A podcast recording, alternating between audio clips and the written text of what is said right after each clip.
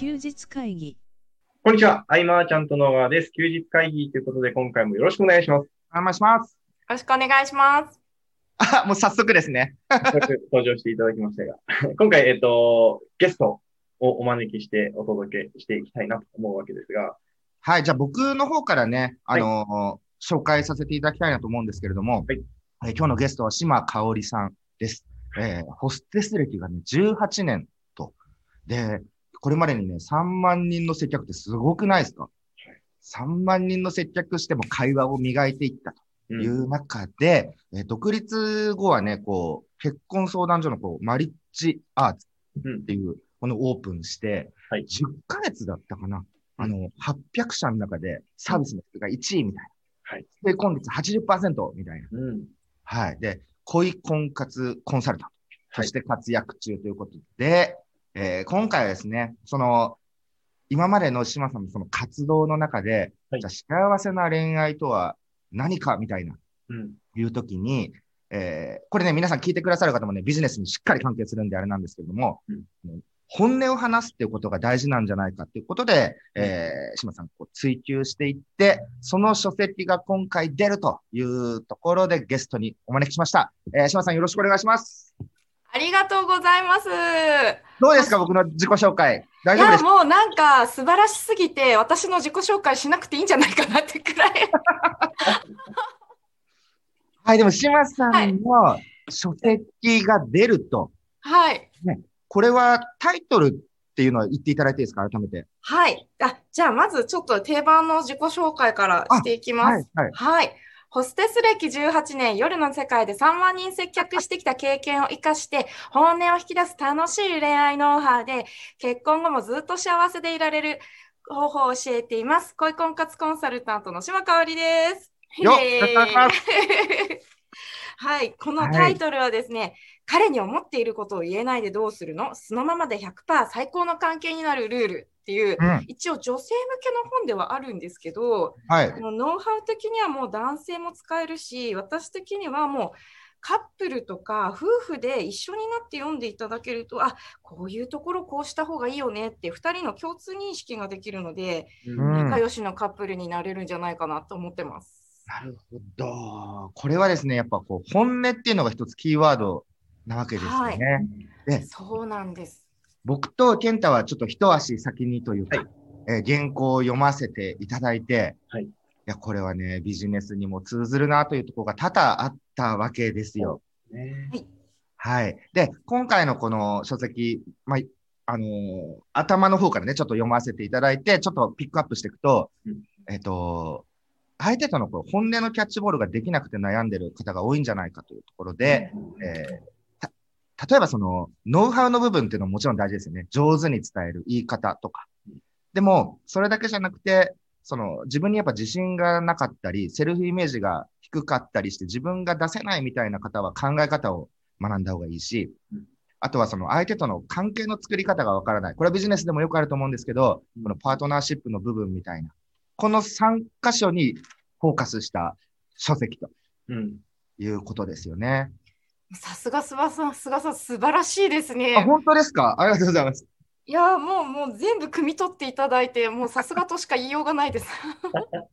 えーこう、僕今、ここ数ヶ月、こう、事業規模を本当問わずうん、ビジネスでもこう人間関係の悩み相談が多いんですよ。パートナーの悩みとか、えー仲間の悩み、上司部下の悩みみたいなね。そういう目線で見てっても、非常にこれは面白いなというふうに僕は思って、うん。はい。これ書き上げるまでの苦労とかちょっと聞いちゃってもいいですか？これはですね、一回あの、し書くのが止まったんですよね。本当ははい。3月から執筆始めて、うん。2ヶ月で仕上げてくださいみたいな感じだったんですけど、あーいやいもう4月はなんかもう仕事にかまけて全然なんか筆が止まっちゃって、うん。あさ3章くらいで止まりましたね。まあ、よくありますよね。そう。僕止まった時、また全部書き直したくなっちゃったりして。そうなんです。結局、こう完璧を求めて、うん。なんかこう読み直すと、うん、ここが違うみたいな感じでやっていくと止まっちゃうんですよ。うん。でこれあの著者の人たちにこういろいろ聞いてるとやっぱりこういうのって一気にもう後ろを振り向かずに書いた方がいいらしくって確かに。そうそれを聞いてからもう私も振り向かないで書くって思って 書いたらなんと192ページのはずだったのがうん。230ページくらい出来上がってしまって、おーこれ逆に大幅する作業みたいになることってことですかね、文章を。そうですそうです。そのしかしその削る作業が結構大変でまた。うん。ね。うん。僕、この今回のその本音っていう部分で、えっと、見てたときに、あの、ぶ、ね、あの、原稿読んでて、えっと、バーって物事を言いたくなって言っちゃうって、その怒りに任せたものは本音ではないってことですよね、まず。うんうんはいそうです。で、相手を責める気持ちがあってなんか言っちゃうっていうのも本音ではないと。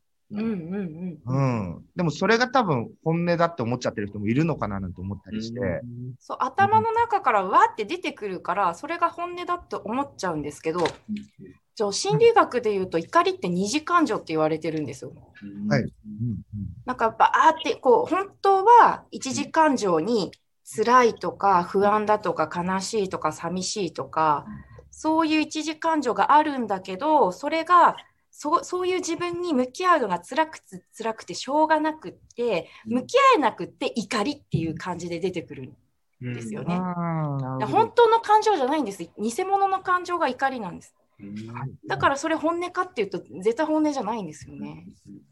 うん。うんこれ読んだときに、ああ、なるほどと思って、だいろいろこう、印象に残る言葉があってですね、あのーまあ、例えば、相手の立場に立って考えましょうってよくある話だという中で、はいはいはい。その、自分の感覚で相手の立場に立つんじゃなくてうん、相手の感覚で相手の立場に立つんだよ、みたいな。はい。これね、本当によくやりがちですよね。確かに。だって価値観は違いますもんね、感覚とか。うんそうなんですよ。だから皆さんなんか違うっていう前提に立ててなくって、違う人っていうのはもう違うから合わないからもう嫌みたいな感じにうんなっちゃってて、うんでもそもそもそんなに価値観が同じな人ってたくさんいないので、うんそれよりは違った価値観の人とおしゃべりをして、その価値観を共有した方が自分ってこう広がりますよね。うんね、マーチャントクラブとかっていろんな人がいる中で違う感覚の人がいっぱいいるからやっぱ面白いなって思うし、うんあそんな考えがあるんだとかね、ありますしね。そう、マーチャントクラブの良さはそこがすごくもうありますね。こうちょっとこう常識的に外れたようなことをやっていても、はいもうみんな否定しないんですよ。面白いねって言って。うん。一般的にあれそれダメでしょって言われるようなことでも、あ、面白いね。どういう考え方なんだろうみたいに聞くところとかもあって、うん、ねマーチャントクラブはそういう空気感が素晴らしいなと思っ あて行かせてもらってるところです。あ、そうそう。あとは、これこれこれ、あの、なんでを言ったらもう終わりと。はい。だからなんで早く連絡くれないの？なんで分かってくれないのとか、うんなんで何回言っても忘れるの？これは仕事上でもよくあると思うんですけど、うんうんうん。めちゃめちゃありますよね、皆さんねね。なんでっていうのはね、ダメなんですよね、やっぱね。うんそうなんです。あの、過去思考だし、あの、悪いとこ探ししちゃうんですよね、なんでをすると。うんなんでを言うと。確かに、そうですよね。うん。うん。例えば恋愛で言うと、こう、好きになれないのはなんでだろうっていうことって結構あって、はい。目の前の人がすごくいい人ではあるんですよ。うんはい。で、この人と結婚したら、すごい幸せになれるんだけど、友達ドラマありみたいなことって割と多くって、うん。でそういう時にやってしまいがちなのが、その人を好きになろうとして、なんで好きになれないんだろうって考えちゃうんです。うーんでそうすると、こう、荒探しをするんですよ。好きにならない理由を考えるので。あー、なるほど。なんか好きになりたいんだけど、好きになれないっていう。なんでを使うと、本当に人の荒探ししちゃいます。うーん。うん。そうですね、僕もハルピスになんで遅刻す治んないのって言わないですね、もうね。うん遅刻させた僕が悪いみたいな風に捉えた方が早かったりして。そうそうそうありますね。うんいや、でも悪くもないんですよ、それは。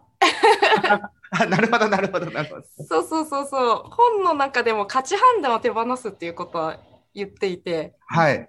あ、確かにありましたね。うんうん、うん。そうそうそうそう、パートナーシップを良くするのに、結局何がいいとか何が悪いとかっていうと、どちらかが悪者になっちゃうので、ういい悪いで判断しないってやつですよね。そうです、そうです。うんウィンウィンにならないんですよね。うんうん。だから今の場合は、菅さんも悪くない。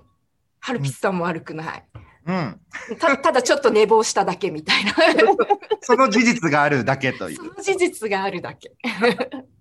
いやね、ほんとこう、僕がそのコミュニケーションを言語化することを今までうんうん。すごい苦手意識あったんですけど、うん。なぜならば、なんていうんですかね、こう、すごく打算的に映ってしまうんじゃないかみたいな、うん。で無意識でやってるものを言語化すると、って思ってたんですけど、この島さんの読んでると、別にそんな、うん、普通に素直に読めて、うん、うん。うんいやーね、こう、相手が受け入れてくれるという確固たる自信があるわけじゃなくて、受け入れてくれなくても大丈夫って思ってもらうみたいな、うん思うってことですかね。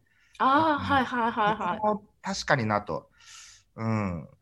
いろいろ見たし、あとはですね、これ結構あるんですよ、僕メモったのが。あ、ありがとうございます。あのー会った時の印象と、はい。文章、メッセージの時の印象が違う方ってすごく多いと思うんですけど、ああ、それは本当に今ありますよね。本当ビジネスでもそうなんですけど、今なんかメールのやり取りとか LINE のやり取りの方が主流になっちゃってる人は結構多くって、もう特うに今のコロナパンデミックだとそうなりがちじゃないですか。そうですね。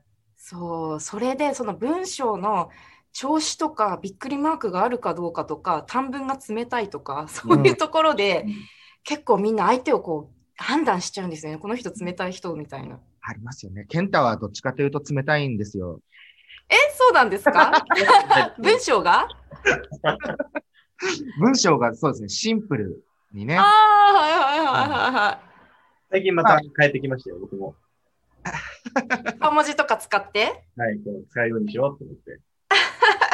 うんそうですね。顔文字使うと感情が表現できるので、文章って感情が表現しにくいんですよね。うんねなんかめっちゃ勘違い多い。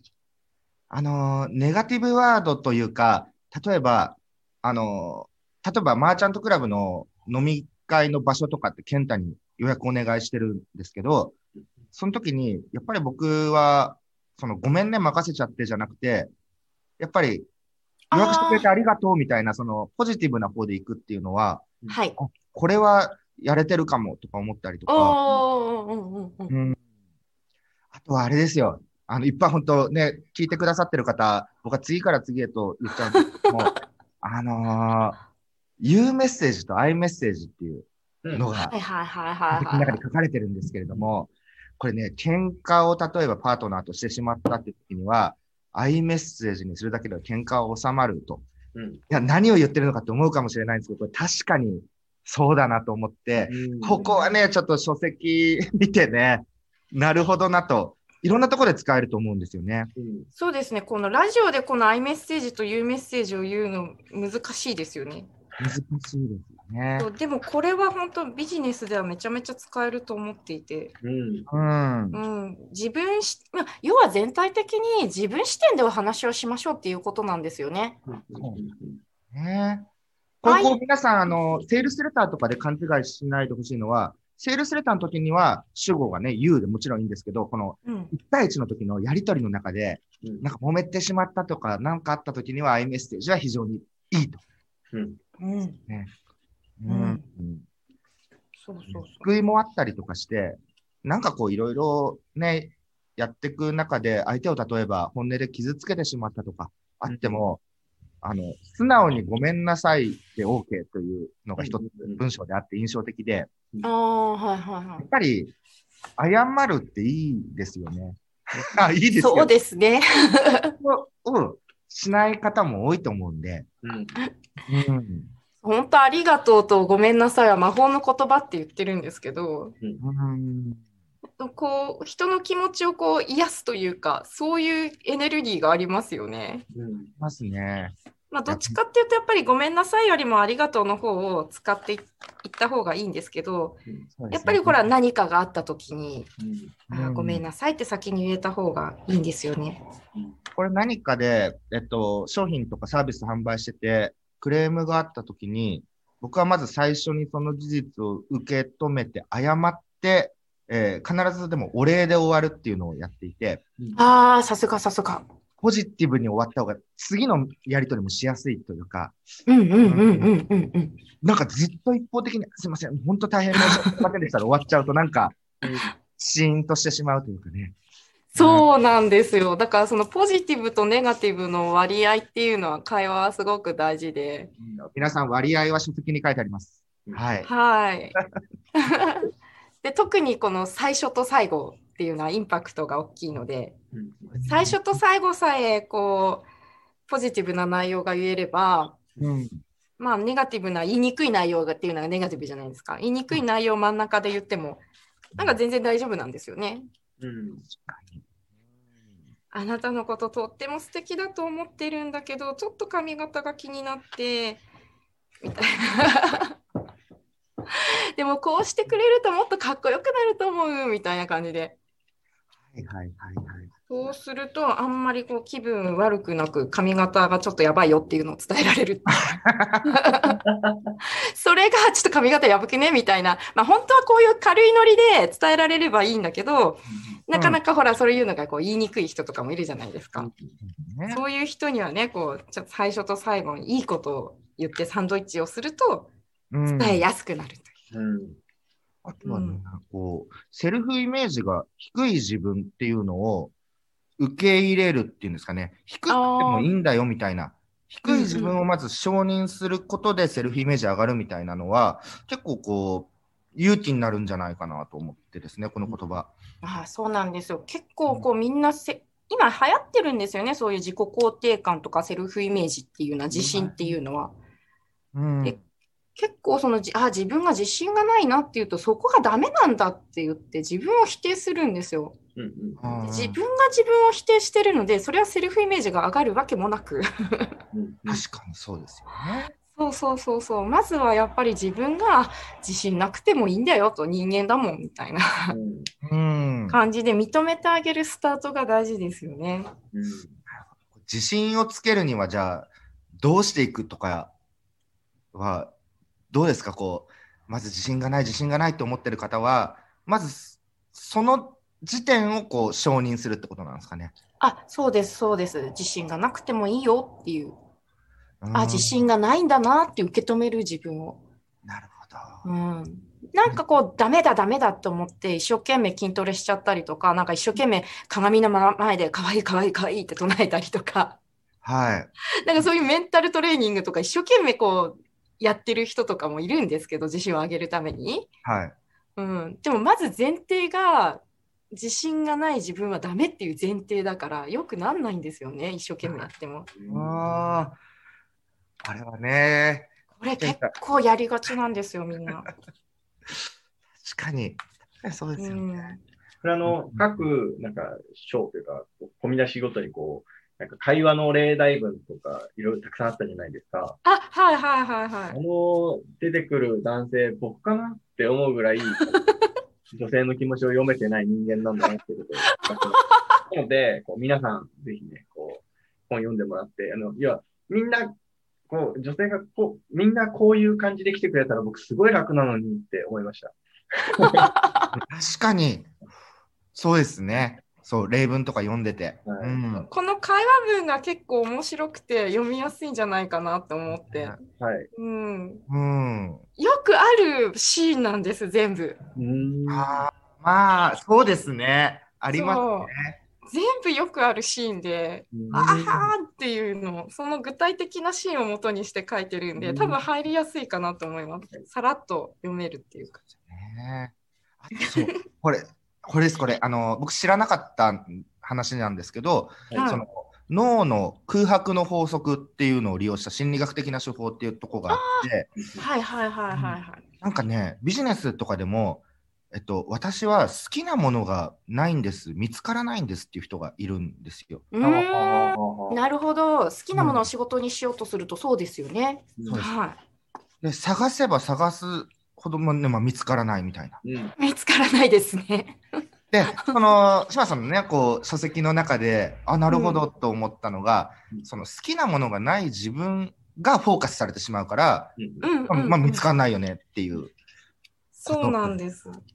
この空白の法則を分かりやすく言うと、どういうっていうのを言ってもらってもいいですかね、こはい。あの質問によって脳は空白になるんですよ。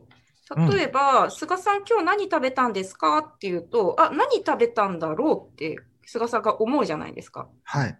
だからそこで何食べたんだろう探しをするわけの空白ができて、うんはい脳に。うん。う。ん、だからその空白を埋めようと菅さんは今日何を僕食べたんだろうって考えるわけなんですよね。はい。で、それがこうわってこう思い浮かぶんだったらそのまま答えになるんですけど、例えばあの何かを探、物を探してるとき、うん。ああ、なんかこれどこにあるんだろう、どこにあるんだろうって言ってこうなかなか見つかんないときあるじゃないですか。はい。うん、そういうときって、もう問いかけだけをして、掃除をやめてし、あのその見つ探すのをやめちゃった方がいいんですよ。へーうん。で、なんかこう、いなんかわかんないけど、あ、この前探してたの、これあったとかいうときあるじゃないですか。はい。はい。うん。それって脳が本当は探すのをやめても、要は無意識が24時間探してくれてるんです。質問すると。うーん。だからすごい質問の威力ってものすごくって、うんうん。もうそのや探すのを意識的にやめても脳がどずっと探してくれるんです、見つかるまで。うーん。空白の法則。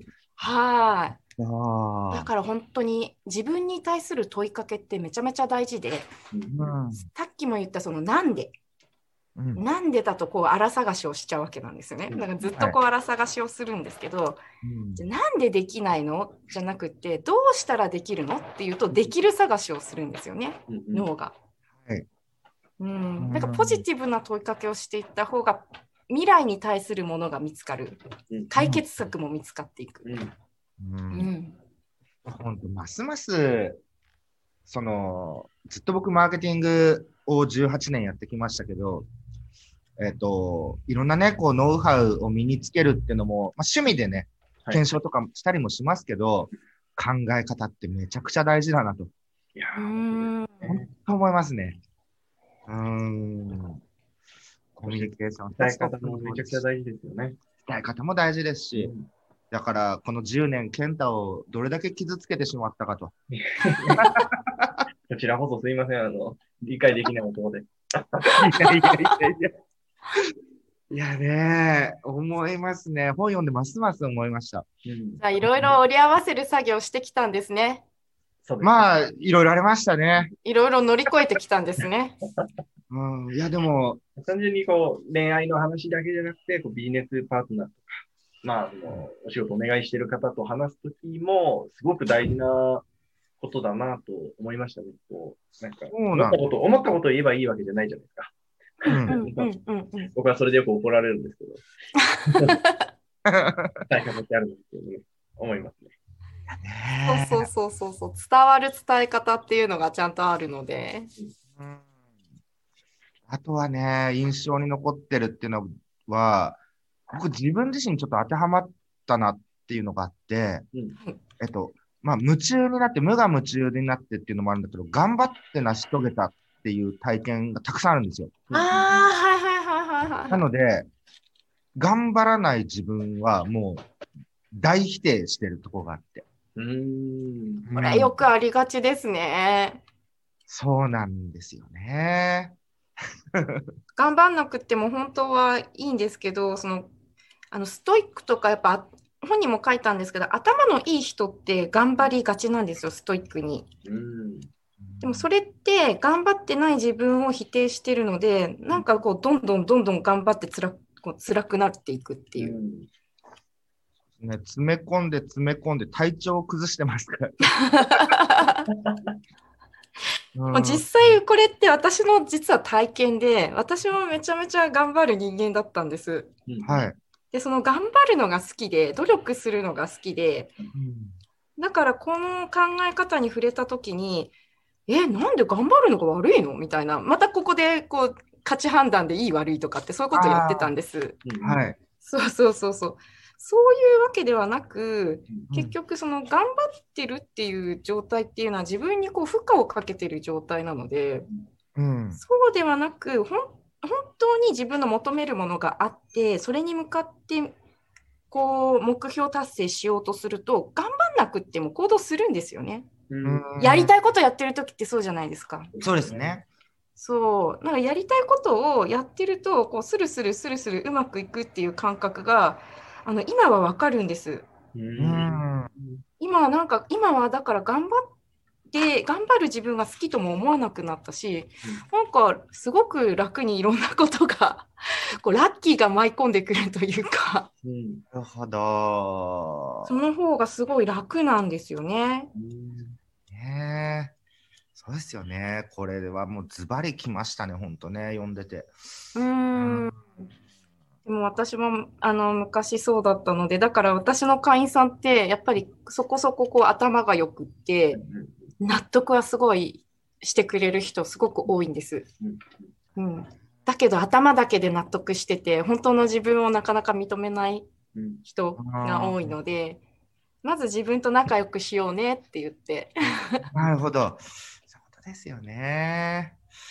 そっか。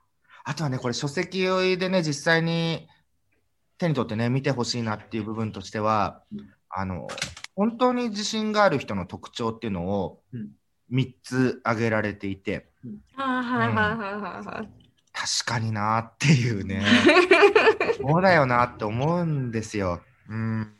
そうですね、意外と気づかないですよね、本当に。なんか自信満々にアピールしてる人がなんか自信あるんじゃんってうん結構みんな思いがちなんですけど、本当に自信がある人って別にそんなにアピールしなくたって自信あるからアピールしないし。うんそうですね。う。うんん。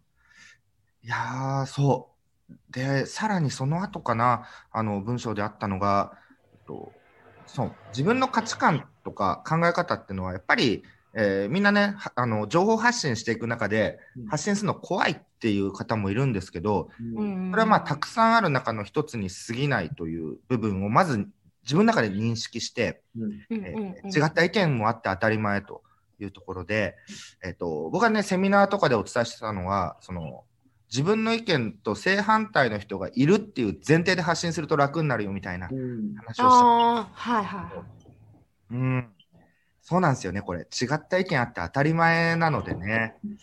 うん。そうなんですよ。もういろんなパターンがあってよくって、うんでそこをこう全部認めようっていう感じなんですよ。そのうちの自分の意見は一つだし、でうん違った意見もその中の一つだし、全部調和してるんですよね、本当は。うんそうですよね。そこをなんか、あの人は違う。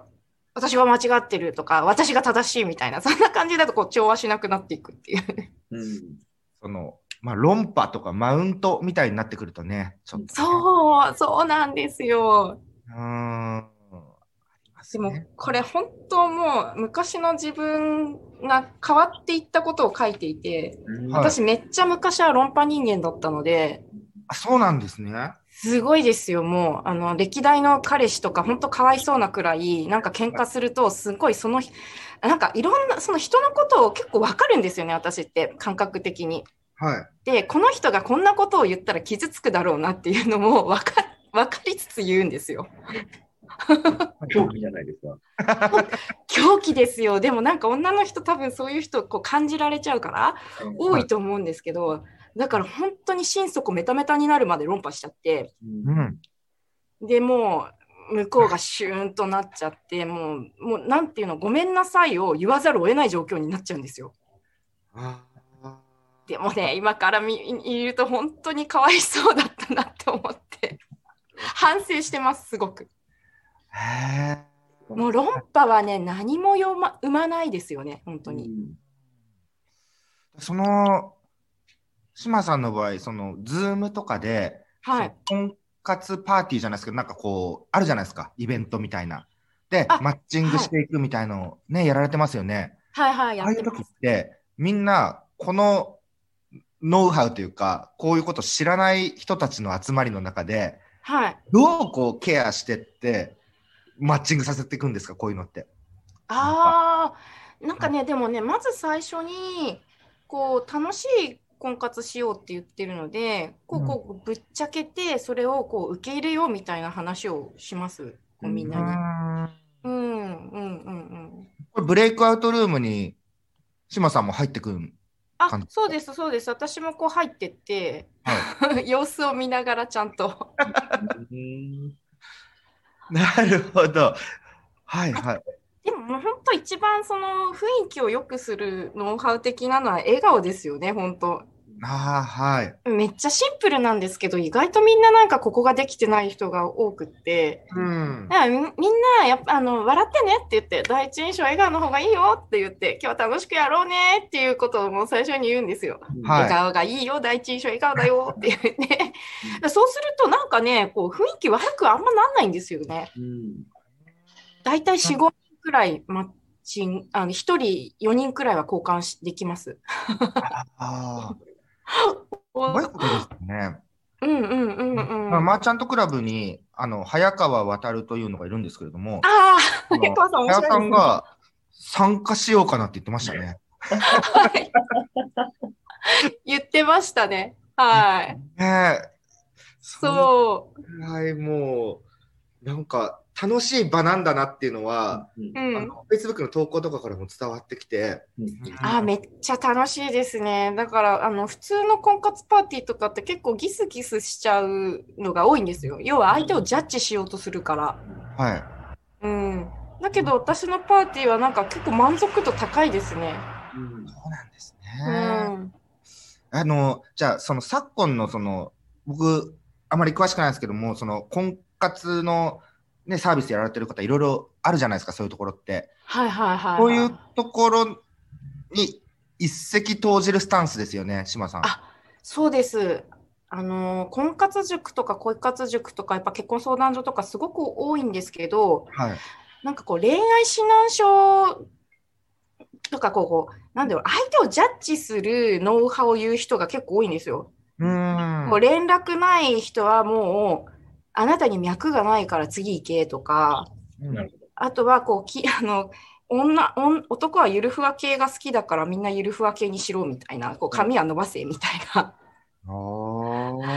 あとは、こう、そう、モテる力、選ばれる力っていうのをうん一生懸命こうみんなにつけさせようとするんですけど、うん。そうすると自分がこう取り繕っちゃってる感じなので、ああ、そうですね。外側の自分を作る感じなんですよね。うんだから自分がそこにないので、こう自信もつかないし、で、この取り繕った自分がモテたとしても、それ本当の自分じゃないから嬉しくないんですよ。うんなるほど。うん。そうすると、こう、縁にもならないってときめかないし、うーん。だから本音を言って本当の自分をちゃんと取り繕わないで出していった方が、成功、もう成功率も高くなるし、成功するよっていう話を書いてるんです。うんみんなその求めるものを手に入れようという形かもしれないけど、自分が何が与えられるのかみたいな。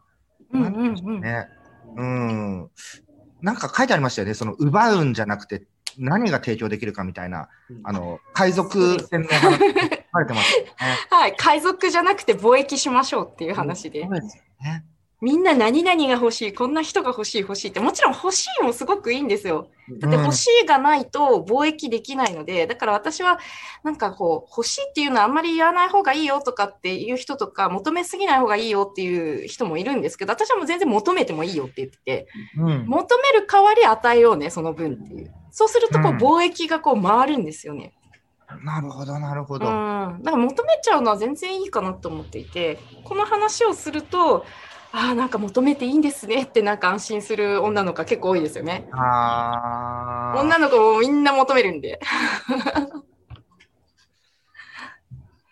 でそんな島さんのこう出版記念スペシャル企画があると GoTo 本屋さんキャンペーンですね。はい、はいそうなんです。13日から GoTo 本屋さんキャンペーンをします。もうこれリンクね貼っときます。はい。はい。えっと11月13日からに、はい、発売です。まあ、もうネット書店だともうちょい早くできるんですけど、本屋さん、こう、全国に行き渡るのは13日かなっていう感じで、多分11日、12日でも、都内の大きな書店さんには置いてあるんですけど、はい。で13日に、まあ、要は本屋さんで、に行って、ちょっと棚を見ていただいた方がいいかな、みたいな。なるほど。この本屋ね、さんね、今厳しいからね、いろいろ。キャンペーンページ僕いますね。こあれ。、そうなんです。ね何気にあの、菅さんがキャンペーンページにいるという。うん 特典をぜひね、見ていただけたらと思います。そうなんです。これ、菅さんのアイディアなんですけど、この、この13日から25日の間に本屋さんに行って本を買ってもらうとうん、あの、この3つの豪華プレゼントがあるんですけど、そのうちの1つに、嫁に思っていることを言えないでどうするのっていう小冊子をプレゼントするんで、はい。もうぜひね、女性だけでなく男性もですね、この特典を手に入れて、嫁に本音を言えるようになってくれると、いいパートナーシップが築けるんじゃないかなって思います。はい。はいありが。とうございます。えーという感じでございます。えー詳細のページですかね、リンクは記事の方に貼っておければなと思います。はい。えー GoTo 本屋さんキャンペーン、ぜひご参加いただければと思います。ぜひ13日から発動しますね。はい。はい。えーということで、今回以上にしたいと思います。休日会議に関するご意見、ご感想、ご質問などは LINE の方からご連絡ください。最後までお聞きいただきありがとうございました。ありがとうございました。ありがとうございました。休日会議に関するご意見、ご感想は、サイト上より受けたまわっております。休日会議と検索していただき、ご感想、ご質問フォームよりご連絡ください。